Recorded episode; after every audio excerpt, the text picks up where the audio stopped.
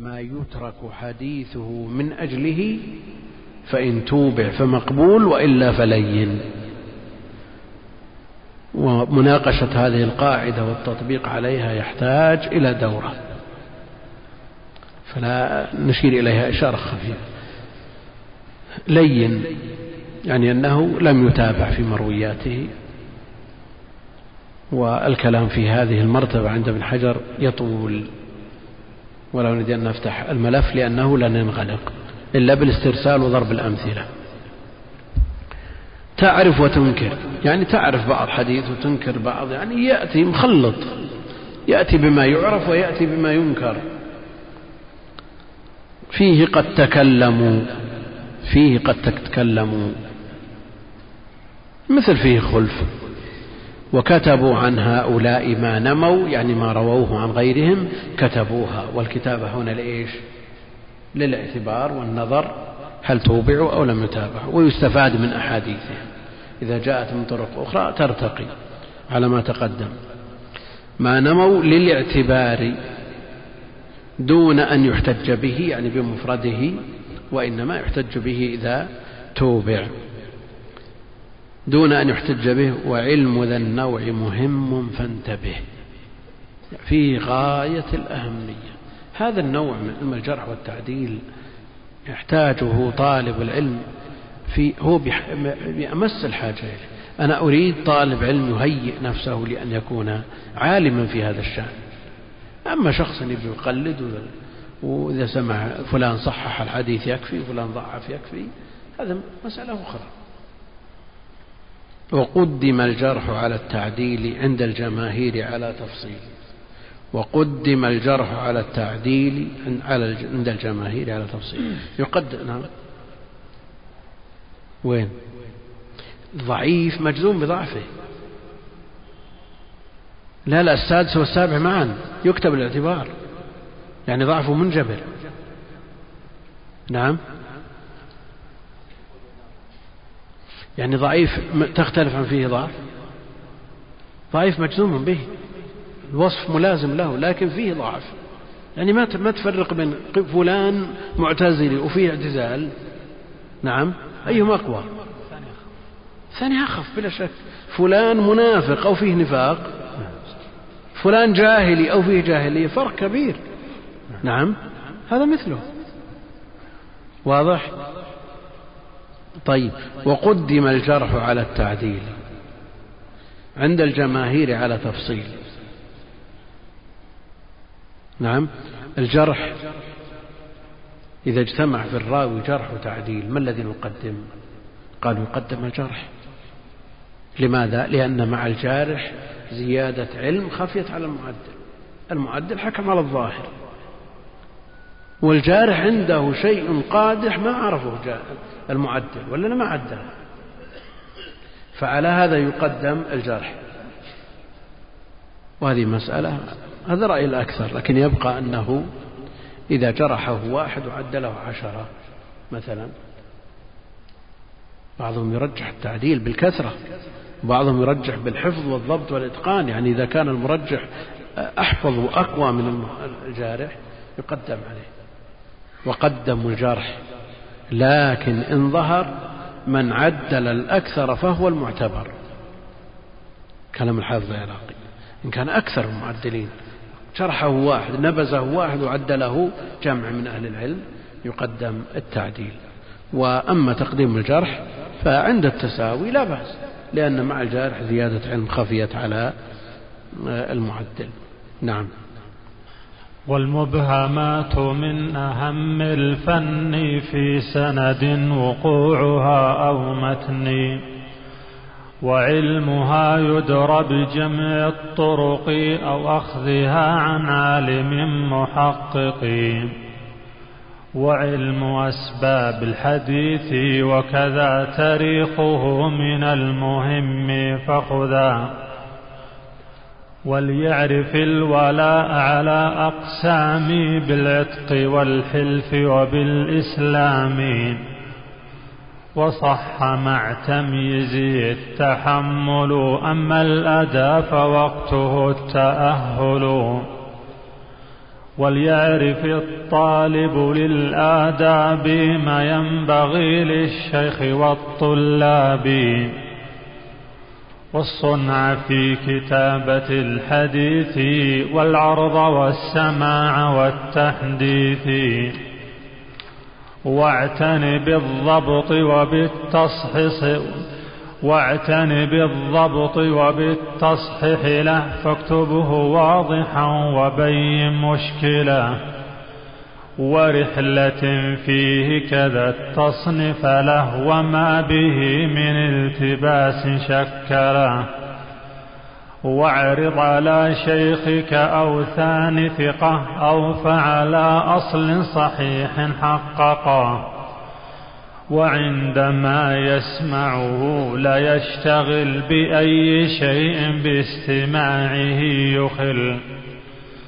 والشيخ من أصل له يؤدي وليق الشيخ الله عنك. والشيخ من أصل له يؤدي وليفصل الحديث دون سردي وواجب أداؤه بلفظه لا غيره إلا لفوت حفظه. وبحديث مصره فليبتدي ثم حديث غيره من بلدي. وكثرة المسموع فيه يعتني ليس بكثرة الشيوخ فافطني. يقول المؤلف رحمه الله تعالى والمبهمات من أهم الفن في سند وقوعها أو متن المبهم في السند تقدم في الكلام على الجهالة تسميته بمجهول الذات وأنه لا بد من الوقوف على اسمه وما قيل فيه جرحا وتعديلا ليتم الحكم على الخبر على مرويه. ما دام مبهما فلن يمكن الحكم عليه البتة. فالمبهم أن لا يسمى الراوي عن رجل مثلا. اللهم إلا إذا ثبتت صحبته فالصحابة لا يحتاج إلى تسمية لأنه كلهم عدول. من أهم الفن في سند وقوعها أو متن. إذا وقعت في السند هذا أمر لا بد منه أن يوقف عليه. وإلا لا وإن لم يوقف عليه فهو الإمام المطلع الحافظ واسع الاطلاع له أن يضعف لكن ليس لأحد الناس أن يضعف بمجرد أنه لم يطلع على تعيين هذا المبهم. نعم ليس له ذلك. ولو بحث ما بحث. أما الإمام المطلع من الأئمة الحفاظ الكبار له أن يحكم. يحكم عليه بالجهالة ويضعف الخبر من أجله. وعرفنا فيما تقدم أن الجهالة هل هي جرح أو عدم علم بحال الراوي؟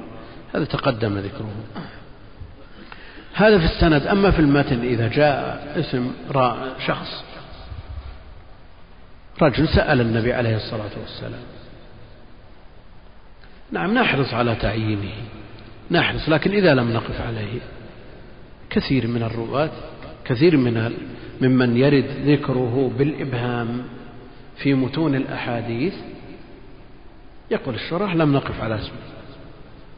والأمر فيه أخف من وروده في السند لأن المقصود يتم بدونه. نعم تعيينه يحتاج إليه عند التعارض إذا كان هذا السائل مثلا متأخر الإسلام أو متقدم الإسلام وعورض هذا الخبر بما هو بعده أو قبله نحتاج إلى مثل هذا. نعم. قد نحتاج إلى التعيين إذا كان هذا الشخص متصفا بوصف. نعم. متصف بوصف يمكن أن يقيد به الخبر. تعيين المبهم يحتاج إليه. لا يقول شخص سأل الرجل النبي عليه الصلاة ليش نبحث عن الرجل؟ سأل يهمنا السؤال والجواب. لا نقول هذا مهم عند أهل العلم وألفوا فيه المؤلفات من أهمها كتاب الخطيب.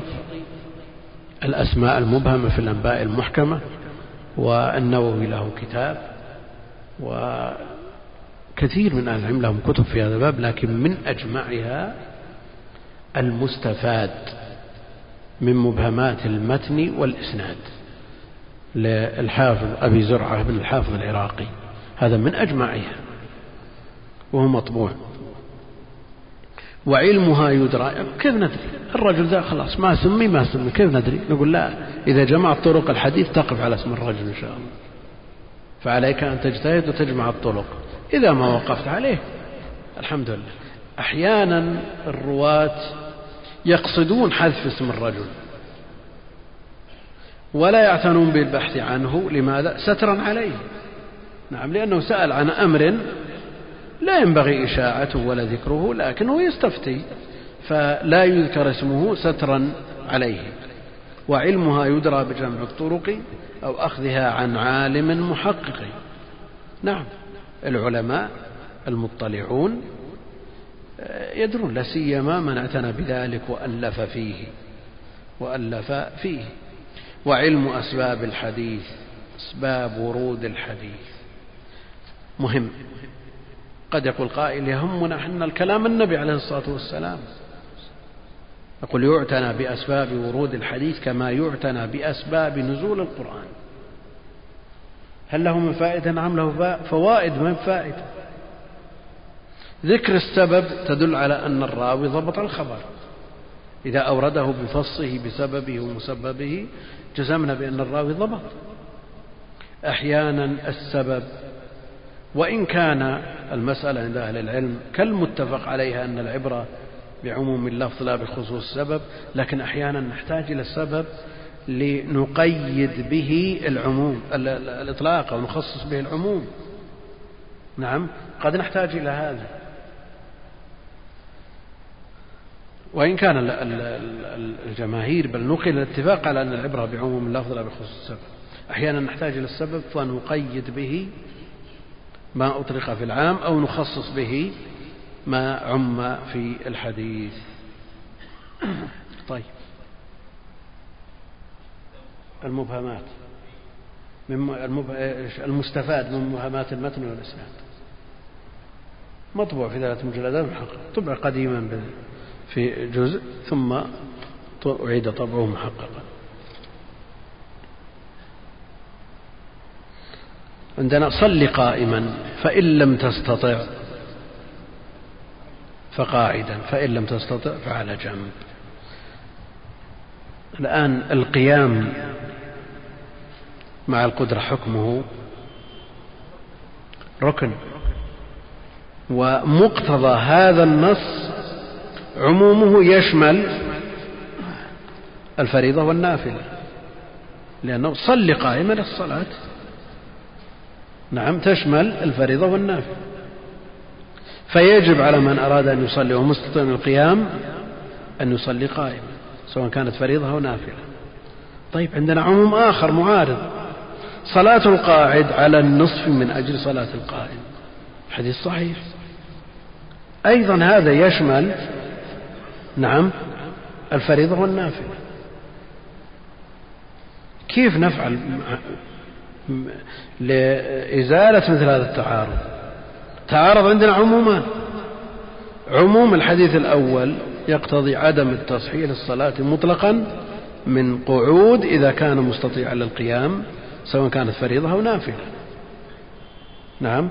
وعموم الثاني يقتضي أن الصلاة صحيحة لكن ليس له من أجر إلا النصف فريضة كانت أو نافلة. طيب. انتهينا. كيف نجمع؟ هل نحمل الأول على الفريضة والثاني على النافلة؟ نعم علشان إيش ما الدليل على ذلك؟ نحتاج إلى أمر نتمسك به. سبب ورود الحديث الثاني النبي عليه الصلاة والسلام دخل المسجد والمدينة محمة يعني فيها حمى فوجد الناس يصلون من قعود. فقال النبي عليه الصلاة والسلام صلاة القاعد على النصف من أجل صلاة القائم فتجشم الناس الصلاة قياما. قاموا. أولا هذه فريضة ولا نافلة؟ نافلة. لأنه ما يمكن يصلون قبل ما يجي النبي عليه الصلاة والسلام. نعم. أيضا الحديث محمول على على المستطيع لأن غير المستطيع أجره كامل في الفريضة والنافلة صلى جالسا. لكن هذا هذا في النافلة من مستطيع القيام. وش اللي جعلنا نحمله على هذا؟ إلا سبب الورود. الآن احتاجنا إلى سبب الورود لنزيل به التعارض فمعرفة أسباب ورود الحديث أمر في غاية الأهمية وألف فيه مؤلفات كما ألف في أسباب النزول. وعلم أسباب الحديث وكذا تأريخه من المهم فخذا. تأريخ الحديث نحتاج إليه. معرفة المتقدم من المتأخر نحتاج إليه لمعرفة الناسخ والمنسوخ. نعم هذا الحديث قيل في غزوة كذا والثاني في كذا وهذا في مكة في المدينة في, في تبوك. نعرف التواريخ. نعم والتأريخ من أرخ يؤرخ تأريخا تسهل فيقال تاريخ. والسبب في التاريخ كانوا يؤرخون بالوقائع يؤرخون بالوقائع. وهذا شأن الأمم الأمية كلها إلى وقتنا هذا. نعم؟ الأمم الأمية أما الأمم الكاتبة تؤرخ بالسنين. الأمم الأم تؤرخ بالوقائع. لما كانت الأمة أمية لم يكتب فيها كتابة يؤرخون في غزوة بدر في مكة في المدينة في تبوك. ما يقول في السنة الأولى من البعثة في السنة الثانية من كذا. نعم ما يقولون هذا. لكن في عهد عمر رضي الله عنه احتيج إلى التاريخ. احتيج إليه. لأنه جاء شخص في صك في دين في دين لفلان على فلان إلى شعبان. ينظر عمر رضي الله عنه شعبان الماضي ولا شعبان القادم؟ ما في سنة يحتاج للتاريخ ولا ما يحتاج؟ يحتاج حاجة ضرورية. فاحتيج إلى التاريخ فاجتمع الصحابة على أن يكون مبدأ التاريخ من الهجرة وأن يكون شهر الله المحرم هو أولها.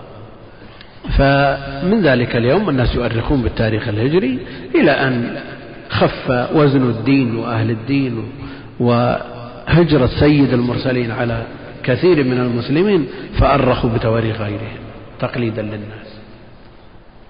تقليد من جهة وطمع في حطام الدنيا من جهة ثانية.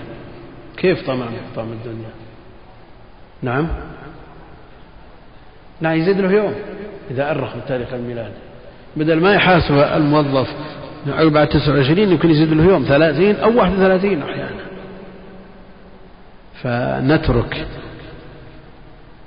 حضارتنا ونترك ديننا وما يصلنا به بسبب إلى تواريخ الآخرين لا شك أن هذا خلل. وليعرف الولاء على أقسام الولاء. لقيل فلان مولاه. فلان مولاه. بلال مولى أبي بكر.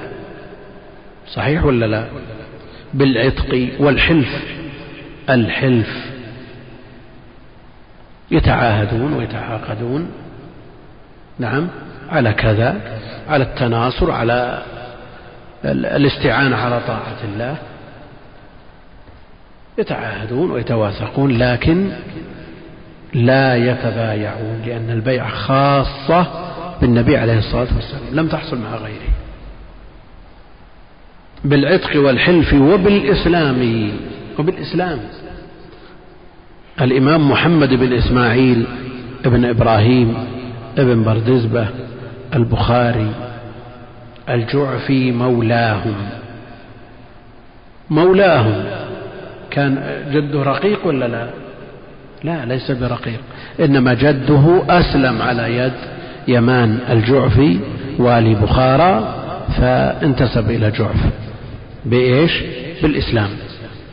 وصح مع تمييزه التحمل. أما الأداء فوقته التأهل. طيب متى يتحمل الطالب الحديث؟ ومتى يؤدي؟ يعني متى يتحمل يحفظ ومتى يؤدي يحدث ومتى يكف عن التحديث؟ يتحمل التحديث إذا ميز. إذا ميز. والجمهور على أن الخمس السنين أول سن التحمل وحجتهم حديث محمود بن الربيع حينما عقل المجة التي مجها النبي عليه الصلاة والسلام في وجهه من دلو وكان ابن خمس سنين. جاء في بعض الروايات أربع سنين لكن الذي في الصحيح خمس. فجعلوا الخمس حد الفاصل قالوا عقل محمود المجة إذا كل يعقل في الخمس. لكن الصواب أن مرد ذلك إلى التمييز. فمتى ميز؟ فهم الخطاب ورد الجواب. ويمكن يحفظ شو المانع أن يحفظ الحديث ويحضر المجالس ولو كان قبل خمس وإذا لم يميز لا يحضر. نعم. ولا يحفظ ولا يرهق ويضيق عليه وهو لم يتأهل لذلك. فالتمييز يتفاوت. منهم من يميز قبل الخمس ومنهم من لا يميز إلى العشر ومنهم من لا يميز مطلقا بعد يستمر. لكن هذا في الأمور الخاصة التي للإنسان أن يفعل أو لا يفعل. وليبادر الأب بتعليم ابنه ما أمكن إذا تأهل ولم يشق عليه ذلك. لكن إذا لم يتأهل فلا. الأمور العامة التي تشمل الناس كلهم لا بد من سن محددة في الشرع. مروا أولادكم بالصلاة لسبع واضربوهم عليها لعشر لأن السبع يندر أن يصلها الطفل وهو مميز. نادر والنادر ما له حكم. والشرع حينما يلاحظ عموم الناس يعني تصور لو أنه قال مروهم إذا ميزوا. مروا أولادكم بالصلاة إذا ميزوا. تجد بعض الناس من الحرص يجيبه يقوم ويعثر. سنة ونصف سنتين ويضيق على الناس ويؤذيهم. يقول مميز من الحرص؟ وبعضهم عند باب المسجد يلعبون عياله. عشر سنين اثنى عشر والله ما ميزه. هذا ما مثل التشريع العام. ما يترك لاجتهادات الناس.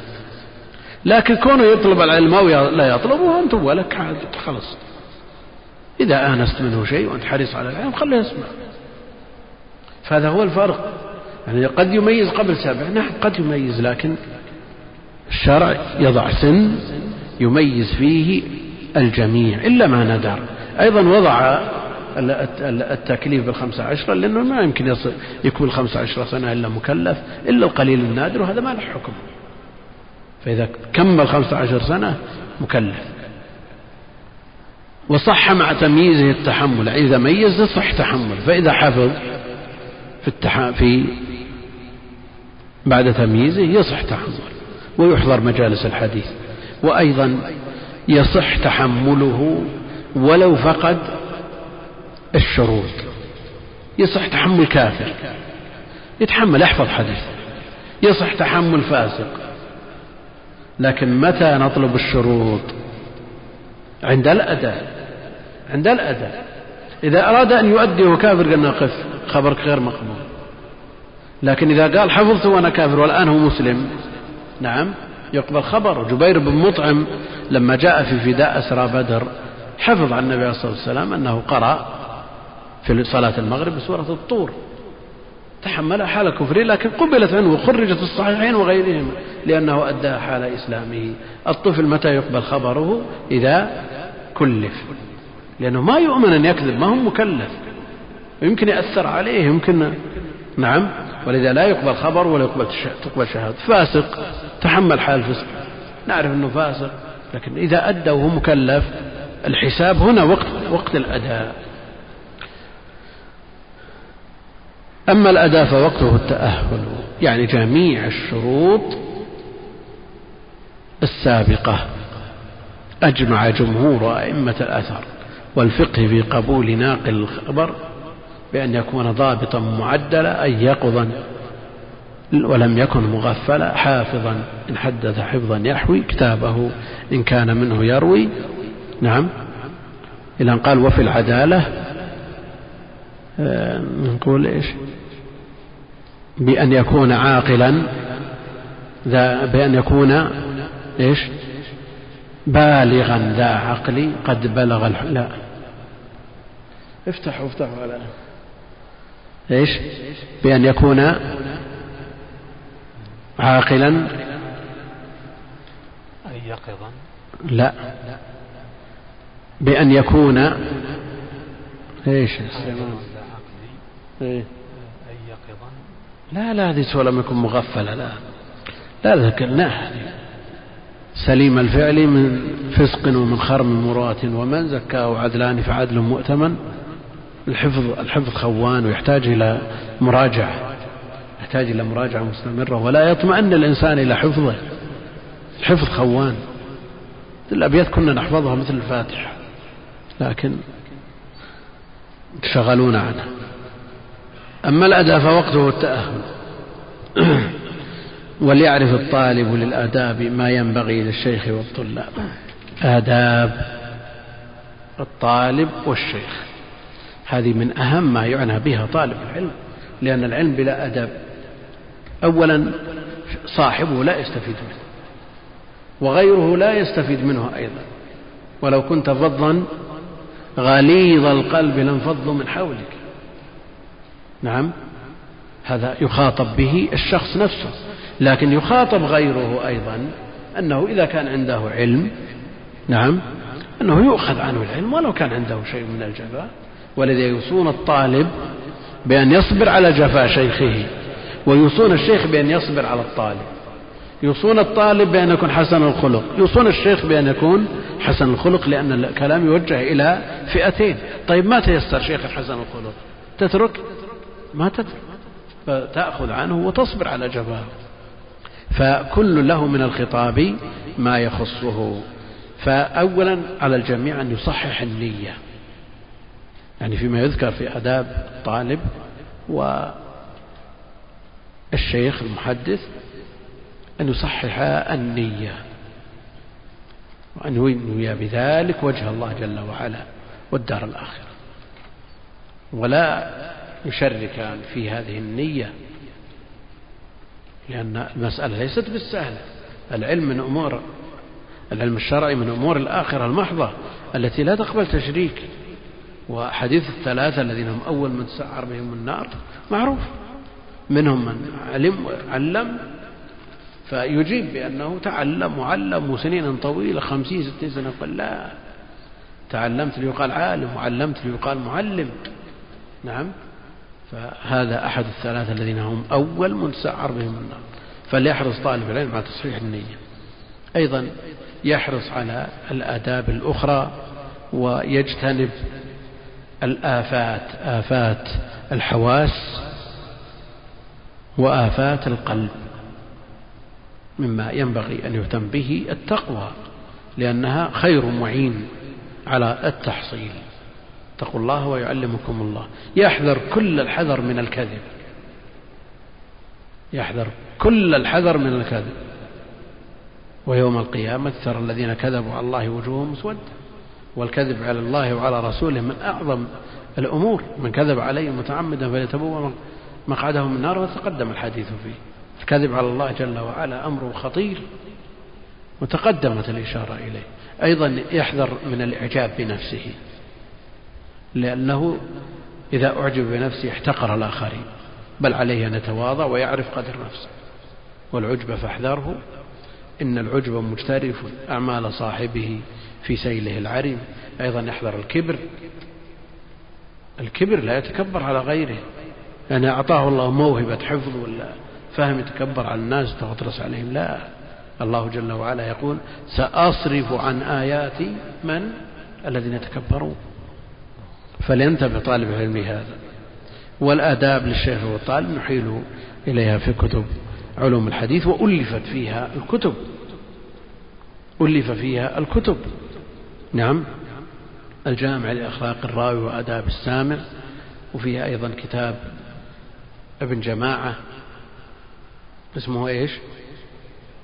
نعم تذكرة السامع والمتكلم والمتعلم وفيه أيضا كتب في جامع بيان العلم وفضله للخطيب لابن عبد البر لابن عبد البر كتاب عظيم لا يستغني عنه طالب علم.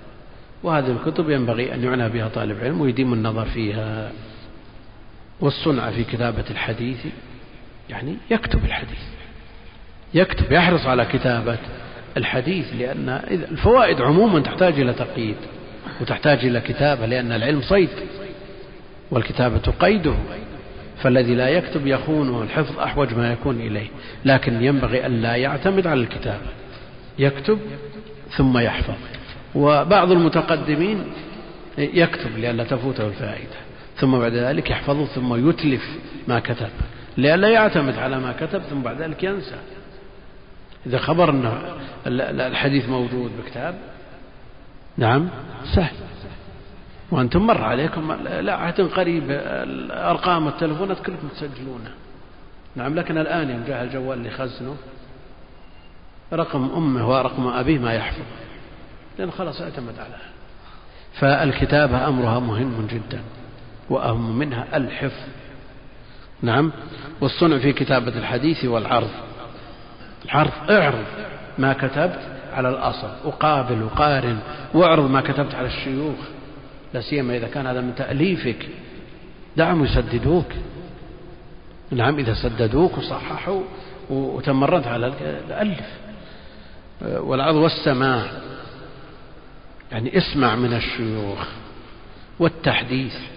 حدث أيضا إذا تأهلت له. واعتني بالضبط. اضبط كتابتك. جود ما كتبته.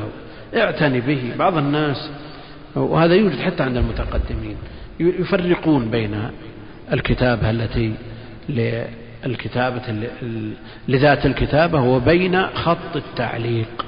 لأن عندهم خطوط. يعتنون يضبطون الكتابة من خط النسخ الجميل. نعم هذا للثابت. أما خط التعليق والمشق وغيره من الخطوط المستعجلة يحتاجون إلى هذا إذا كان الوقت لا يسعف نعم ومن أهل العلم من ديدنه ذلك. ما يرفع القلم لأن وقت عمره كله ما يسعف مثل شيخ الإسلام ابن تيمية رحمه الله ما يرفع القلم. يأتي شخص وجالس هذه فتوى يا شيخ نبت تحرر عليها جواب وهو مستوفز يريدها. ما جلس على الأرض. يكتب له 230 صفحة. ما يرفع القلم. الحموية وين؟ بين الظهر والعصر. شيء ما يخطر على البال. تدرس الحموية وقت طويل يعني ما يكفي دراسة سنة يعني على وجهه كيف العقل والنقل كيف منهاج السنة كيف نقض التأسيس؟ عجيب. فتوح من الله جل وعلا. فعلى طالب العلم أن يعتني بكتابته ويعتني بالضبط أيضا لأنه الآن يكتب مستعجل إذا راجع. يصعب عليه أحيانا. يصعب عليه.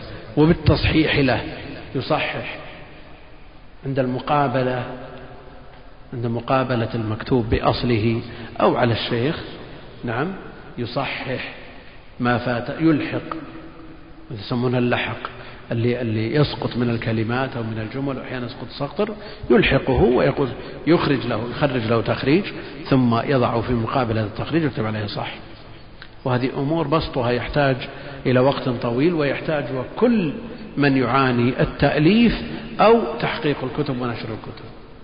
وعلماء الحديث سبقوا غيرهم بقرون في كتابة الحديث وضبطه وإتقانه. فاكتبه واضحا. يعني لا تدقق الحرف باعتبارك نظرك ستة على ستة لا. يبي يجيك وقت قد النظارة ما تسعفك. أحوج ما تكون إليه. يعني إذا ضعفت الحافظة واحتجت إليه احتجت إلى نظارة. لا لا. أكتب واضح من أول الأمر وبين مشكلة. اشكل. بين وضح ما يشكل من معاني. علق عليها في وقتها. لأن المعنى قد يسعفك الآن لكن فيما بعد تذهل عن المعنى. يفتح الله عليك بتفسير كلمة أو جملة ثم بعد ذلك تحتاجها ما تجدها بين المشكل سواء كان في المعاني أو في الألفاظ. لفظ مشكل يلتبس بغيره وضحه اشكله اضبطه بالشكل. ومنهم من يرى أن الشكل لجميع الكلام يشكل كل شيء كل حرف. والمحققون يرون أن الذي يشكل الذي يشكل المشكل فقط. الذي يشكل المشكل. ورحلة فيه. ارحل. هذه سنة عند العلم. رحل موسى عليه السلام إلى الخضر ورحل علماء هذه الأمة بدءا من الصحابة. رحل جابر إلى عبد الله بن أنيس من أجل حديث. شهر.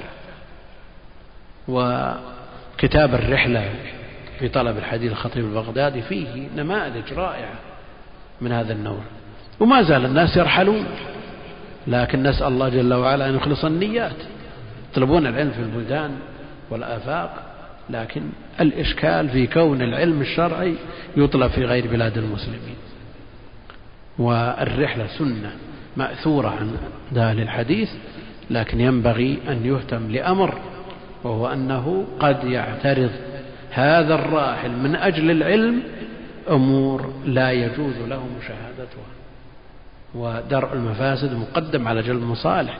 إذا كان يريد أن يرحل لتحصيل علم والازدياد من علم ويقف على محرمات أو يقع في محرمات هذا ما ما استفاد. خسر هذا. فينتبه لهذا. ورحلة فيه كذا التصنيف فيه. العلماء صنفوا. ويأتي أنواع المصنفات. منهم من يصنف على الحروف منهم من يصنف على الأبواب منهم من يصنف على الرواة مصنفات كثيرة. فهناك الجوامع والسنن والمعاجم والمشيخات والمسلسلات والأجزاء والفوائد كتب كثيرة لأهل الحديث.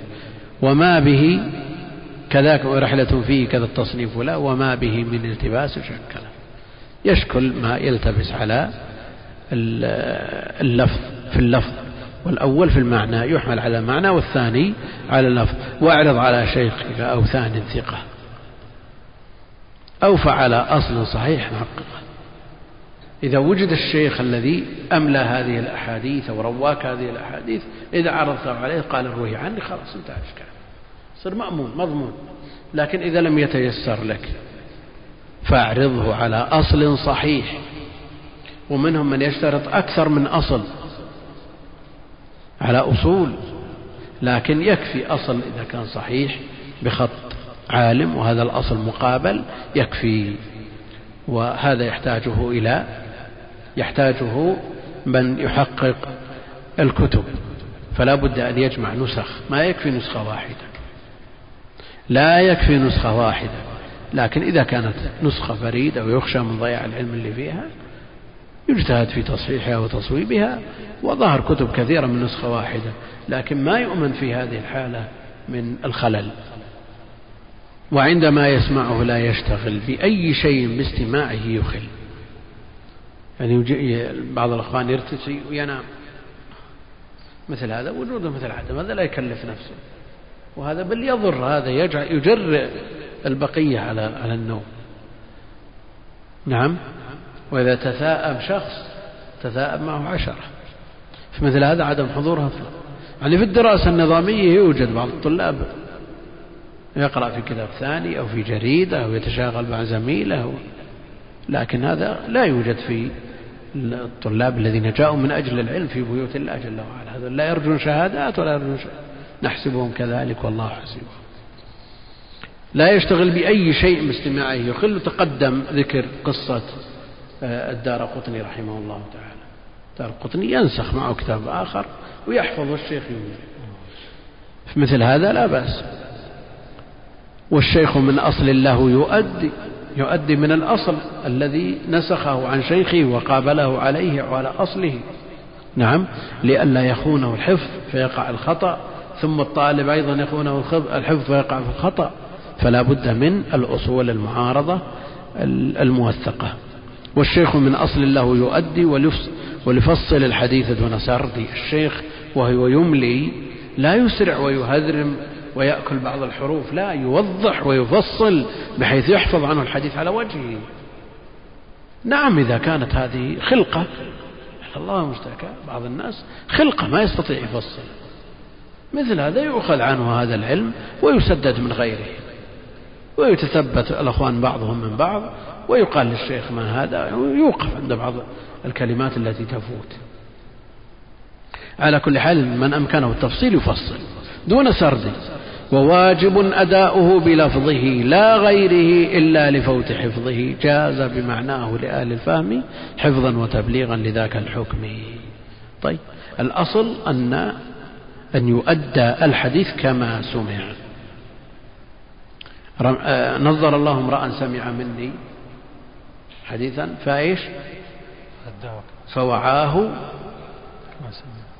ثم أداه كما سمع. هذا الأصل باللفظ.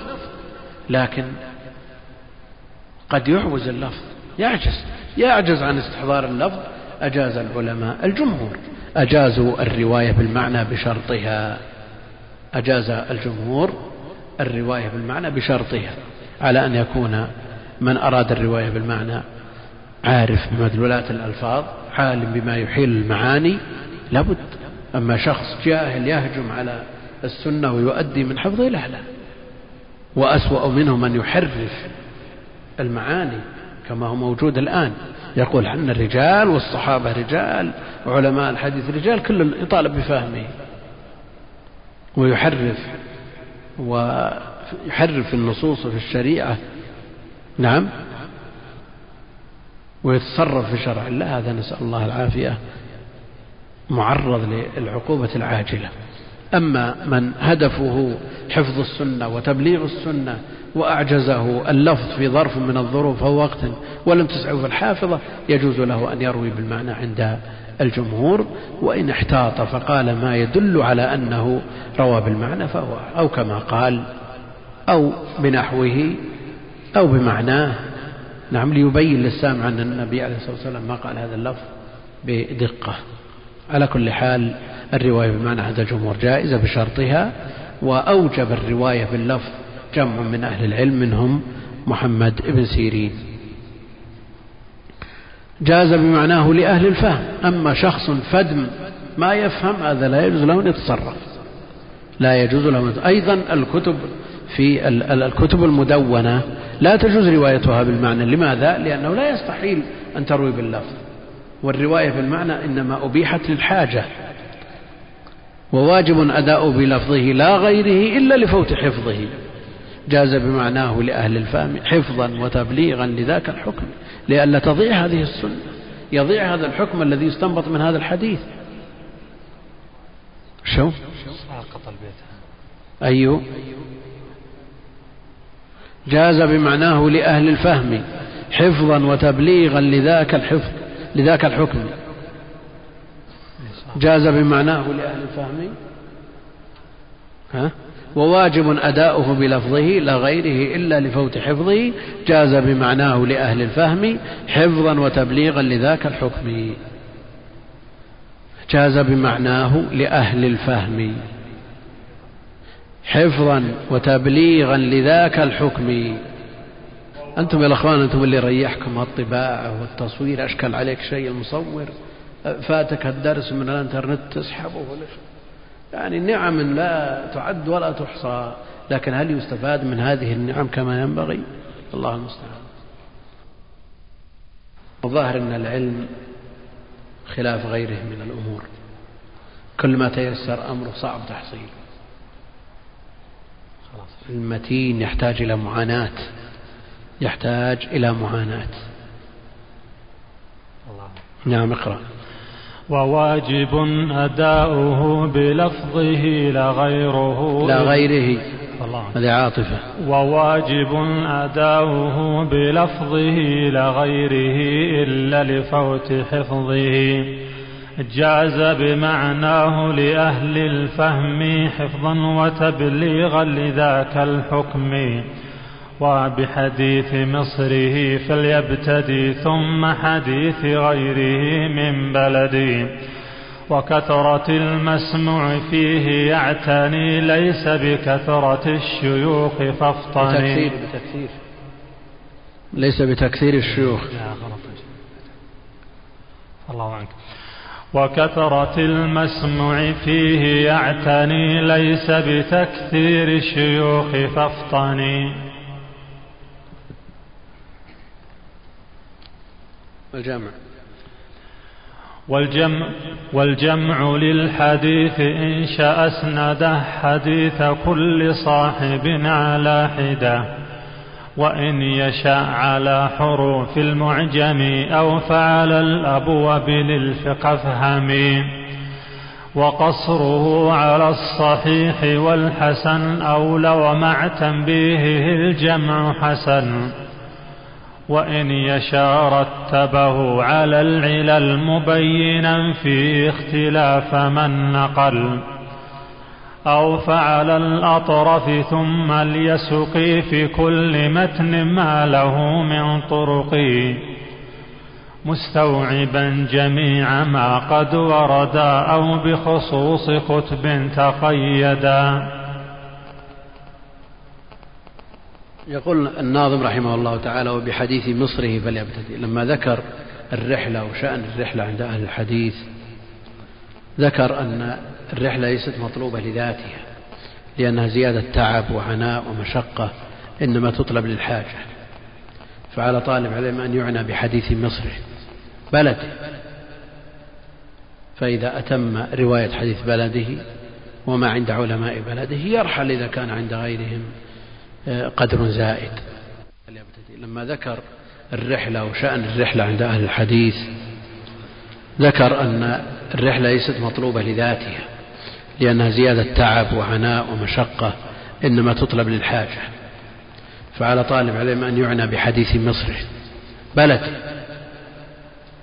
فإذا أتم رواية حديث بلده وما عند علماء بلده يرحل إذا كان عند غيرهم آه، قدر زائد.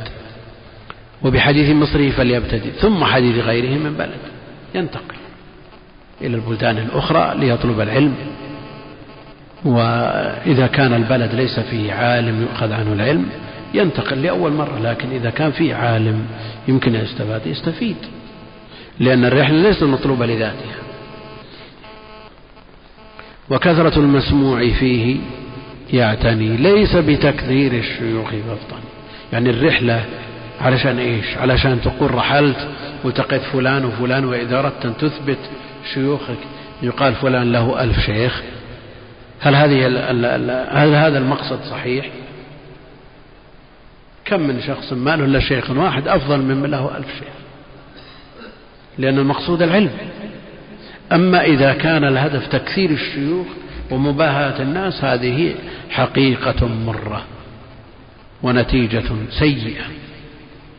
تنبئ عن خبث طوية وسوء قصد. لكن على طالب العلم أن إذا رحل يرحل لفائدة. لا ليقول الله أنا التقيت بفلان وعلان وانت لا لا. لمجرد كثرة الشيوخ. والجمع للحديث التصنيف في الحديث مطلوب ممن تأهل له. لكن طالب العلم لا يبادر بالتأليف قبل أن يتأهل. نعم له أن يضع مشاريع له أن يكتب في بعض المسائل له أن يحرر بعض القضايا له أن يختصر بعض الكتب وكل هذه روافد للتحصيل. لكن لا على أساس أنه يفيد غيره ينوي بذلك إفادة نفسه. وتبقى عنده هذه المشاريع يعيد فيها النظر إن أعجبته ورأى أنها تستحق النشر فيما بعد إذا تأهل له ذلك. وإلا فالأصل أنه لا يصنف حتى يتأهل لكن إذا صنف إن شاء صنف على المسانيد فيذكر الأحاديث بأسانيدها مرتبة على حسب رواتها. إن شاء أسند كل حديث كل صاحب على حدة كما فعل الإمام أحمد والطيالسي وغيرهم ممن صنف على المسانيد. وإن يشاء على حروف المعجم. يشاء على حروف المعجم سواء كانت للأحاديث أو للرواة. رواة الأحاديث.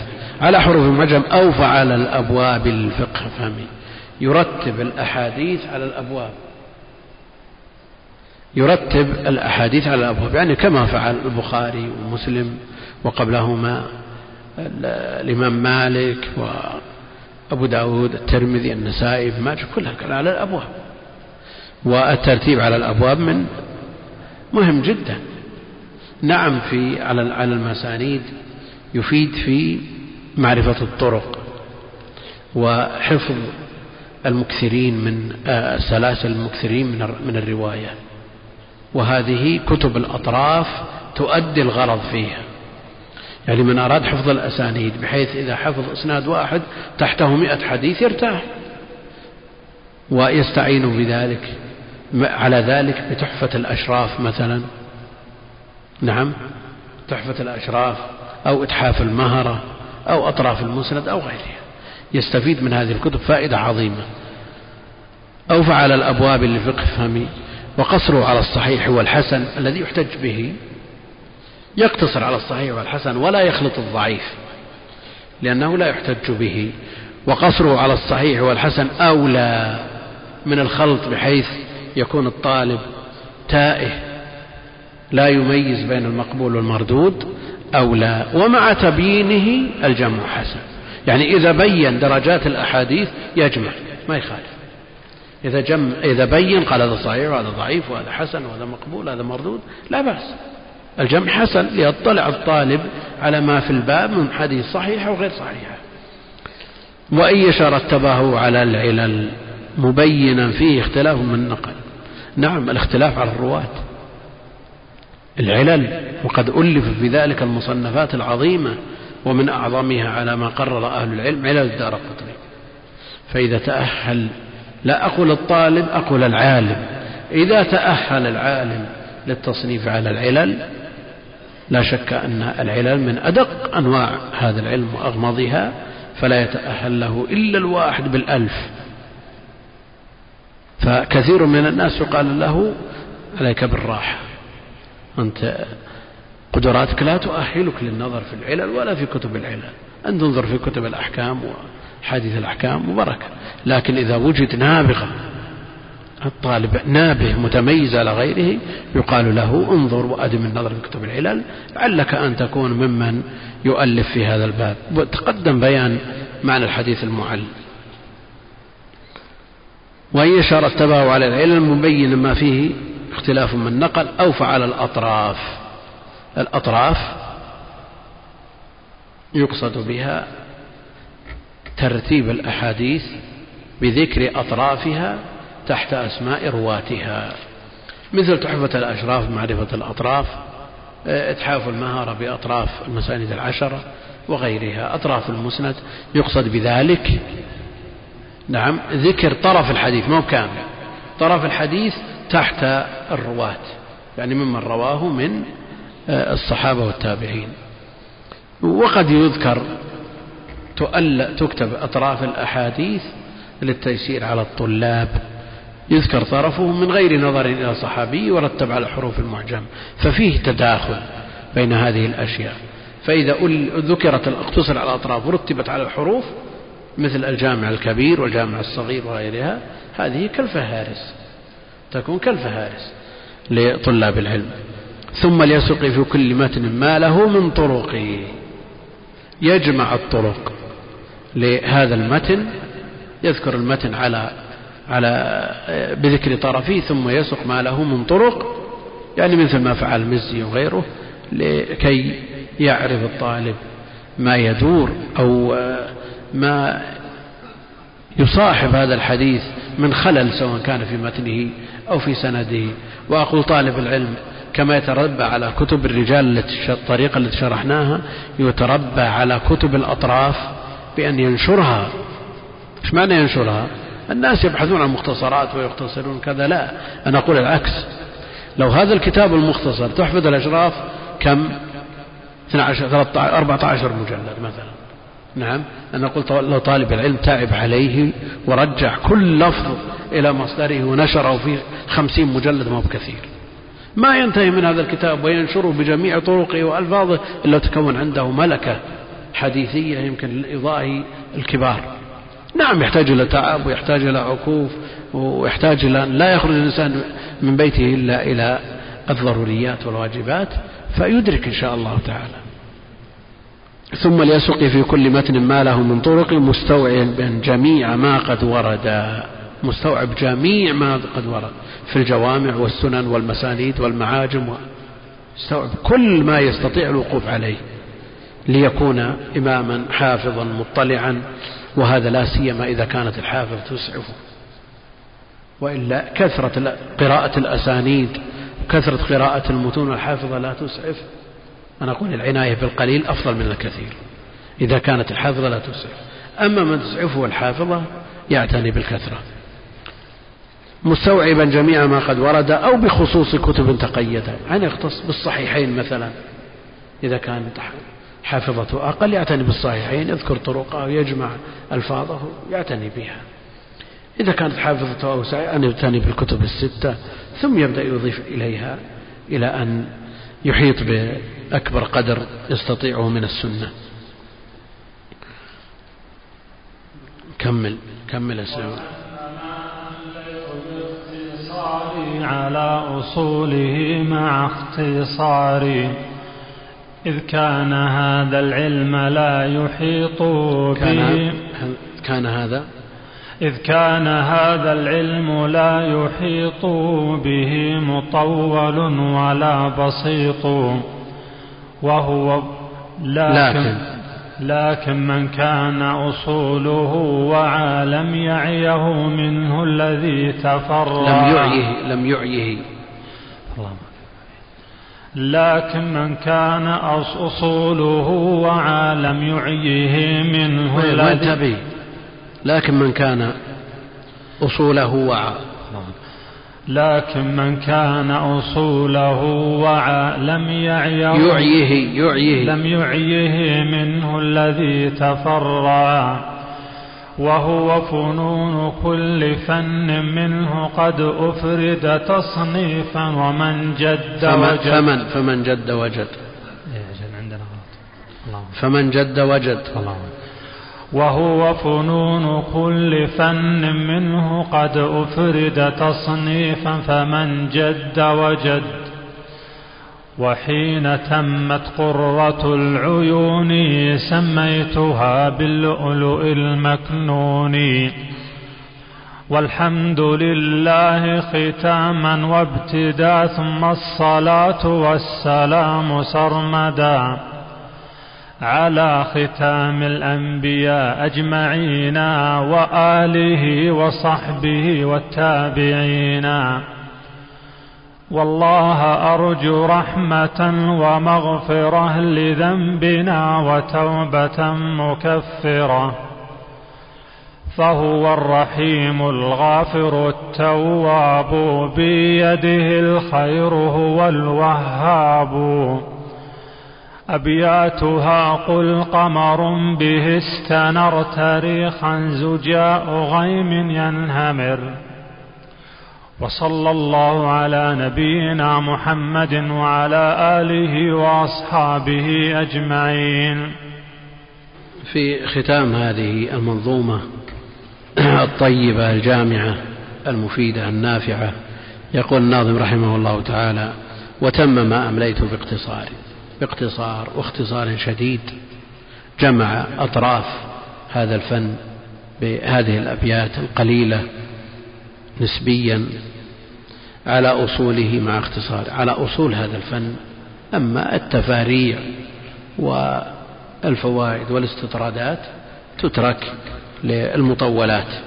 إذ كان هذا العلم لا يحيط به مطول ولا بسيط علم الحديث وما يتعلق به بحر محيط. بحر محيط. يعني من قال إنه أحاط بالسنة يقال له ليس بصحيح. لم يحط بالسنة أحد. يعني إذا كان القرآن محفوظ بين الدفتين ويحفظه الكبار والصغار فالسنة بحر محيط لكن الله جل وعلا يعطي فلان ما لم يعطيه لغيره. والنبي عليه الصلاة والسلام قسم هذا العلم فكل منه أخذ بقدر ما أعطاه الله جل وعلا وقسم له وأراده. نعم. فهذا إذ كان هذا العلم لا يحيط به مطول ولا بسيط يعني لا مختصر ولا مطول مع أن كلمة بسيط هنا استعمال دارج يعني في المختصر مع أن الأصل في البسيط المبسوط. والشيخ لما قابل به المطول يريد به المختصر والأصل أن البسيط يقابل الوجيز. وقد ألف كتب في هذا البسيط والوسيط والوجيز. يعني البسيط هو المختصر؟ لا الوجيز هو المختصر البسيط المبسوط الطويل. فعيل بمعنى مفعول. نعم وفي الفقه وسيط وبسيط ووجيز وفي التفسير بسيط ووسيط ووجيز. كما هو معروف. لكن من كان أصوله وعى من وعى أصول هذا الفن وأدرك حقيقة ما حوته هذه المنظومة وفهمها على وجهها لم لم يعيه منه الذي تفرع. الفروع التي تفرع على الأصول والقواعد الكلية يدركها من الكتب الأخرى وفهمها لا يعجزه إن شاء الله تعالى. وهو فنون. كل نوع من أنواع علوم الحديث فن مستقل. وألف في كل فن من فنون كتاب مستقل. وهو فنون كل فن منه قد أفرد تصنيفا فمن جد وجد. نعم ما في علم إلا بجد. لا يستطاع العلم براحة الجسم أبدا. لا يستطاع العلم براحة من جد وجد. قلوا من زرع حصد. إنسان يرجو الزرع ما زرع ما يمكن. كما أن زيد من الناس يطلب يريد العلم ويمني نفسه بالعلم وهو مرتاح البال مرتاح الجسم ما تعب ولا عانى ولا ما يمكن أبدا. يقول وحين تمت قرة العيون هذه هذه المنظومة سميتها باللؤلؤ المكنون. وقرة العيون يقال قرة العين إذا بردت. نعم الذي يفرح يقال له قرة عين لأن دمع الفرح بارد والقر هو البارد يقابله الحر والقار يقابله الحار. يقولون من تولى قارها فليتولى حارها نعم قرة العيون لأنها أمر مفرح دمعها بارد. نعم بخلاف دمع الحزن فهو حار. سميتها هذا اسمها اللؤلؤ المكنون. والحمد لله يعني كما بدأ الشيخ رحمة الله عليه بالحمد ختم أيضا بالحمد. وآخر دعوانا أن الحمد لله رب العالمين. والحمد لله ختاما وابتداء. ثم الصلاة والسلام سرمدا أيضا ختم بذلك. ثم الصلاة والسلام سرمدا على ختام الأنبياء. ختام وخاتم معنى واحد فهو خاتم النبيين عليه أفضل الصلاة والتسليم خاتم الأنبياء أجمعين وآله وصحبه جمع بين الآل والصحب لأن لكل منهما لأن لكل من الصحب والآل حق على الأمة. فالآل وصيته عليه الصلاة والسلام والصاحب حملة دينه وناشر ملته وموصل الخير إلى الأمة هم الواسطة بينه وبين من جاء بعده والتابعين لهم بإحسان لأنهم لهم أيضا حق في تبليغ هذا الدين وفي اقتفاء أثر النبي عليه الصلاة والسلام بإحسان. والله أرجو رحمة ومغفرة لذنبنا وتوبة مكفرة. نعم لا كل إنسان يرجو الله جل وعلا أن يغفره أن يغفر له ويرحمه ويستر عليه في دنياه وأخراه وجميع ذنوبه يسترها ويغطيها ويمحصها ويكفرها بالتوبة النصوح المقبولة المستجمعة للشروط فهو الرحيم الغافر التواب. هذه من الأسماء الحسنى التي معرفتها من أهم المهمات لعموم المسلمين فضلا من طلاب العلم لأن آثارها تترتب عليها. يعني إذا عرفت أن الله جل وعلا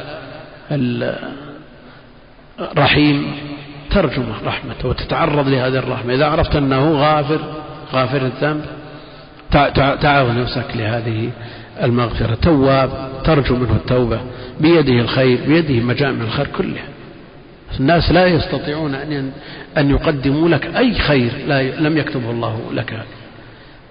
هو الوهاب الذي يهب. هو الذي يعطي هو الذي يمنع.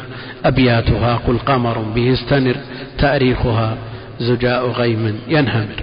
هذا التأريخ والحساب على طريقة الجمل معروف عند أهل العلم. فمن يرتب لنا الحروف؟ أبجد. ها هذه طريقته هذه طريقته تكتب الحروف مفردة ويوضع على كل حرف قيمته من الحساب. فعندنا من يشوف لي بغته كم توافق؟ بغته. تكتبها من جديد؟ بغته. الباء اثنين. طيب. والغين؟ الخين وين؟ ألف ألف. خين ألف. آخر الحروف. لا لا لا ألف. بغ تاء التاء دورنا التاء التاء أربعمائة. نعم. والهاء خمسة. من يجمع 1407 نعم. ولذلك ادعى بعضهم أن الساعة تقوم سنة 1407 نعم. إيه، من حساب الجمل 1407 تكررت كلمة بغتة. نعم. من حساب الجمل قال 1407 نأتي إلى ما عندنا. أبياتها قمر. القاف كم؟ مية. نعم. والميم؟ أربعين. نعم. والراء؟ ميتين. ثلاثمائة وأربعين. جيد؟ ثلاثمائة وأربعين. نشوف عاد. زجاء غيم ينهمر. الزاي سبعة والجيم ثلاثة. نعم. والألف واحد. غيم. الغين. الغين ألف. نعم. والياء عشرة. نعم. والميم أربعين. طيب. والياء عشرة ثانية. والنون خمسين. طيب. والهاء خمسة. ما شاء الله. والميم أربعين. طيب. والراء مئتين اجمع. عندك سبع وثلاثة وواحد أحد عشر عندك ألف وعشرة ألف وخمسين ألف وستين ألف ومية وعشرة. خمسة وأربعين مئتين وخمسة وأربعين. ستة. ستة. ألف وثلاثمائة وستة وستين. ألف وثلاثمائة وستة وستين. طلعت مضبوطة ما شاء الله. ها؟ كم؟ ثلاثمائة وأربعين. عندك الراء ألف. نعم. والميم أربعمائة. نعم. و لا وين حنا؟ نعم. عندك إيش؟ القاف قمر مئة. القمر القاف مئة. والأربعين هذه الميم قمر. وعندك هذه المئتين الراء. ألف ثلاثمائة وأربعين. اللي ما يستفيد إلا اللي يقطع الحروف هكذا ويكتب على كل حرف ما يقابله من الأرقام. وبهذا نكون وعدنا وفينا بما وعدنا به من إنجاز الكتاب. والحمد لله. ولا أذكر أني أنجزت كتاب في وقته لكن الأخوان حريصين على أننا ننتهي والمشقة يعني في التردد من شرق الرياض إلى هنا. تعرف أن الصلاة عليه خطر فأسبوعين شاقة جدا. ولذلك نكون انتهينا وغدا إن شاء الله ليلة خميس وبعده ليلة جمعة فسحة إن شاء الله. صلى الله وسلم وبارك على عبده ورسوله نبينا محمد وعلى آله وصحبه أجمعين. جزا الله فضيلة الشيخ خير الجزاء وجعلنا الله وإياكم ممن يستمعون القول فيتبعون أحسنه. وتقبلوا تحيات إخوانكم في تسجيلات الراية الإسلامية بالرياض. والسلام عليكم ورحمة الله وبركاته.